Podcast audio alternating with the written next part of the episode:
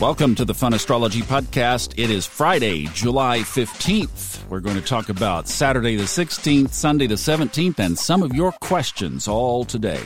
So let's roll into this quickly, taking a look at the sky up over our heads. We are in the after effects of Wednesday's full moon in Capricorn. That luminary has moved on through Aquarius, and today, at 4:18 this morning moves into Pisces. We get a spiritual moon over the weekend. The other big aspect tomorrow that you're probably feeling today is Mercury on that sun.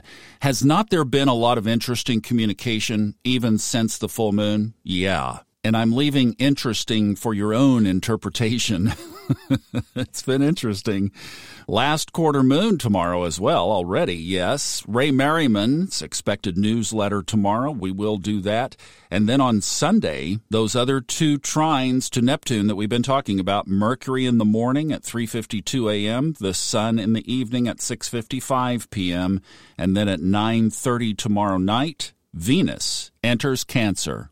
I've got a little bit of a pileup of listener questions here, so let's have some fun. Hello, my name is Raul. How do you address stelliums? Um, how do they affect your zodiac houses and zodiac signs? Thank you.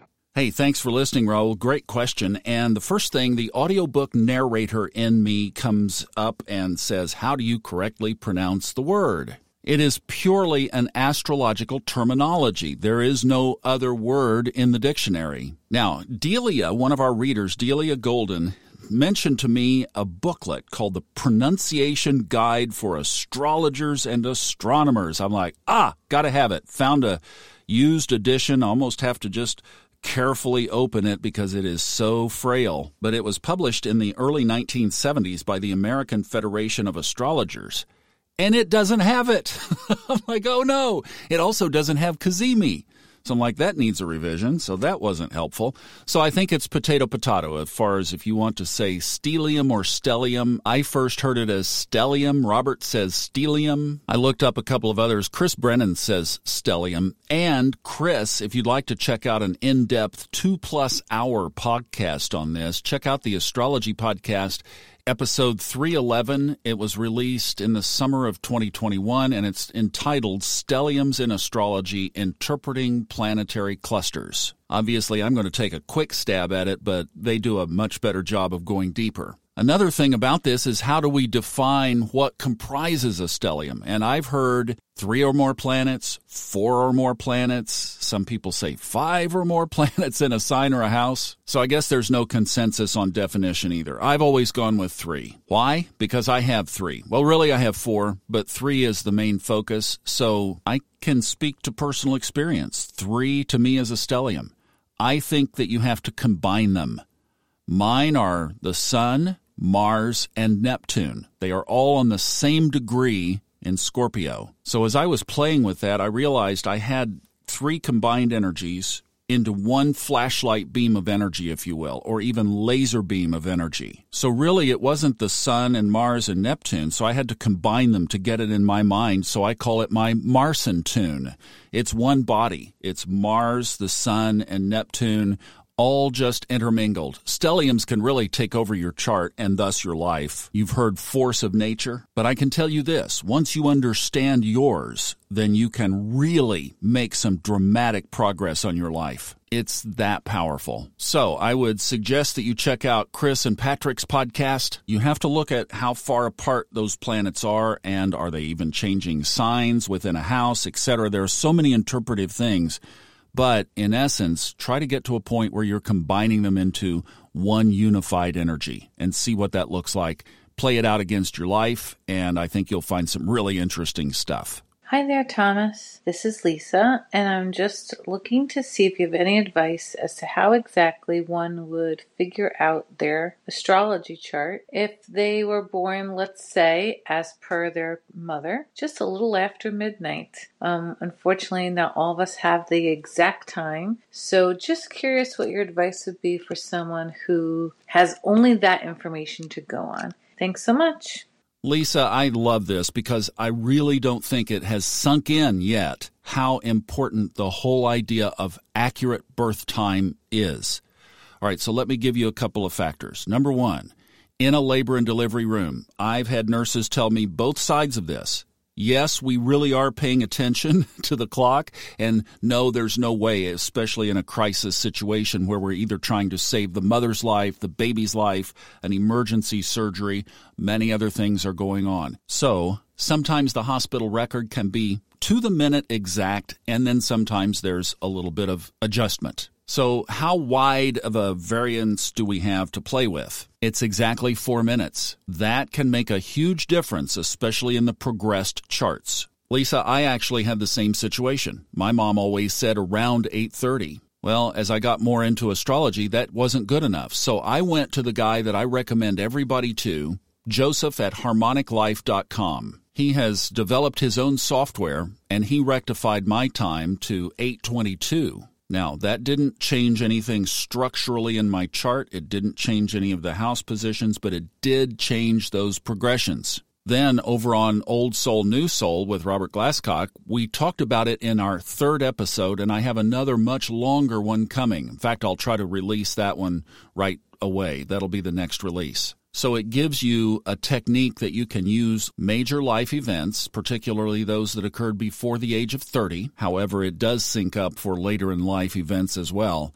But it's a way that you can dial it straight in by adjusting the midheaven to bring those events into direct alignment with the midheaven. In fact, Robert and I have talked about this. It is so important that we are going to do a little video course where you can see the technique in action soon as we get the time, we're going to put that out and have it for you soon. Hopefully, in the next month to six weeks, I'm hoping. So, I would recommend Joseph or I would recommend Robert's technique. Now, this one's a little hard to swallow because until you get that birth time, you have to be very careful reading that chart. Now, obviously, the big pieces will be in place, but that ascendant could change, and that changes the whole house structure. You have a moon that's on the edge of a sign change, you could change that, which dramatically changes things. So you really have to be careful. It's just best. I would highly recommend harmoniclife.com. Email Joseph, get in touch with him. I send him everybody. He did a great job for me. He'll take good care of you, and you can get a chart rectification and then use Robert's technique to dial it in further from there. Robert's technique is good if you're dealing with minutes or let's say 15 minutes or 30 minutes even. Obviously, the tighter the better, but it's not as good or relevant for a bigger picture analysis. It could be, but it's a little more difficult. Now, here's the thing about the birth time importance astrology is based on the beginning, the genesis of a thing. And I know, especially with some of the recent events in the United States, this has come to forefront again. When does that begin? Well, the general accepted astrological interpretation is obviously at the time that you take your first breath. For astrology, that's the accepted birth time. But for example, a company, when would its birth chart be? Well, typically it's the opening of the session of the first day it starts trading on a stock exchange if it's public. If it's private, it could be when you sign the incorporation papers a marriage has a birth chart? Interesting question. When would that begin? Would it begin during the ceremony, which is just a ceremony, or would it really be when you officiate the documents? And then obviously, an event chart would be based on the time that something happens. A traffic accident, for example. Well, if you're fortunate enough to be able to just look at your watch right there, then you can tell exactly the time of that and use that as an event chart. But the whole system is based on a precise moment in time and space when the heavens move around an earthly event to paint a picture of the outcomes and characteristics of that event. So don't minimize it. That's the main point. Hi, Thomas. This is Stephanie, a longtime listener and fan the song by the Fifth Dimension um, about the dawning of the age of Aquarius, uh, Let the Sunshine In. I was wondering about those lyrics. What on earth do they actually have anything to do with Aquarius? When the moon is in the seventh house, okay, not Aquarius, and Jupiter aligns with Mars, not Aquarius, then peace will guide the planets and love will steer the stars. Okay, well, that's great. But I don't see how those other, the moon or the Jupiter aligning with Mars, I don't know how that has anything to do with Aquarius. I was wondering if you would like to enlighten us all. All right, thank you. You bet, Stephanie. They did a lot of drugs back in the 60s. That's what I got to say about that one.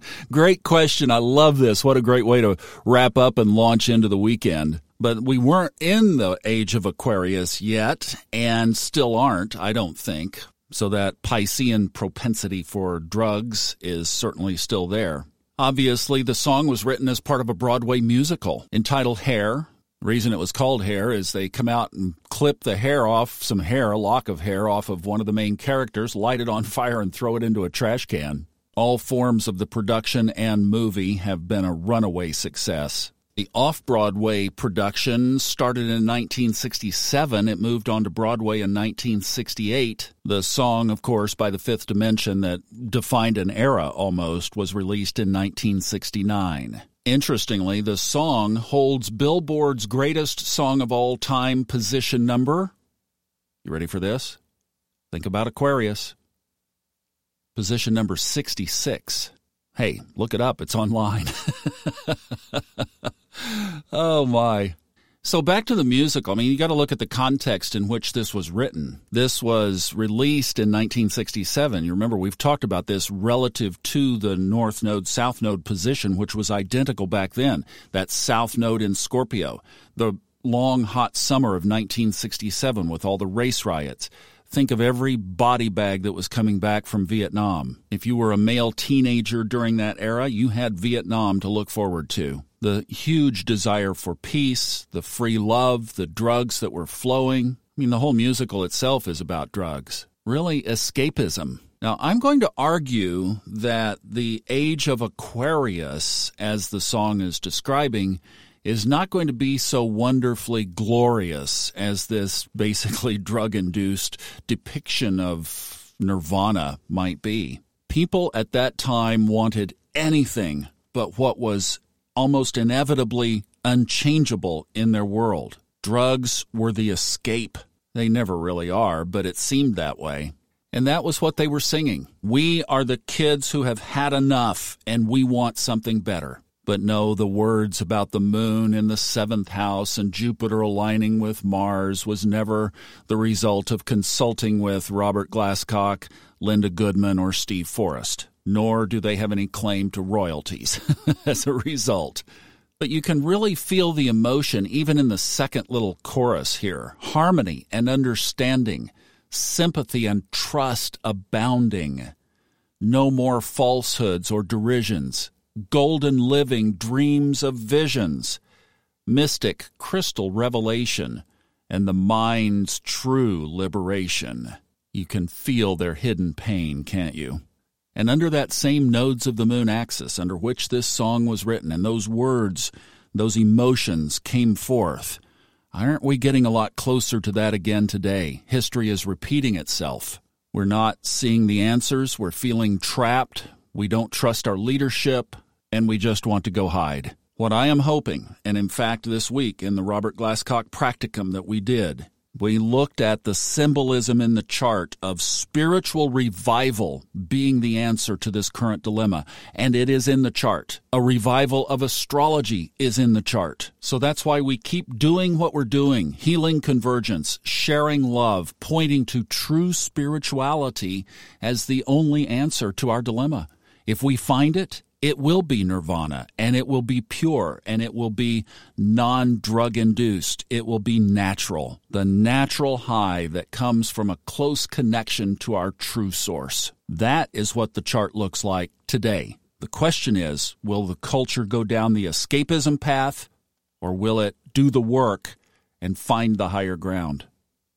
Now we'll wrap up here with, well, when is it coming? And you know what? This is something that I think sadly astrologers are in such disagreement that it's almost embarrassing. These macro ages that are talked about, the Pisces that we're in now, Aquarius coming, are all part of the precession of the equinoxes, which we've talked about on here before. It is a very slow 25,800 year wobble of the Earth's axis. If you divide that 25,800 by 12, you get approximately 2,150 years. The question is, when did the age of Pisces begin? And that's where things start to vary widely, all the way from about 850 BC up to 1447 AD.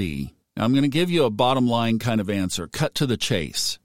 So, the shift from Pisces to Aquarius will begin when the beginning of our tropical zodiac, the spring equinox, the March equinox, moves out of the constellation Pisces and into the constellation Aquarius. But neither astronomers nor astrologers have a definitive answer on when that will be. I also don't think it will be the utopia that was sung about back in the late 1960s because Aquarius itself represents a struggle between authoritarianism and fierce self independence. So while that will define a, an upcoming 2,000 year period of history, we will get a little bit of a look at that over the next 20 years when Pluto moves into Aquarius. But that will not be the age of Aquarius. Stephanie, thank you. You guys are the best listeners and you ask great questions. Three really good ones. Appreciate it all and have a wonderful weekend. I will see you back tomorrow for some financial astrology. The market took a big hit yesterday. We'll talk about it. Have a great day.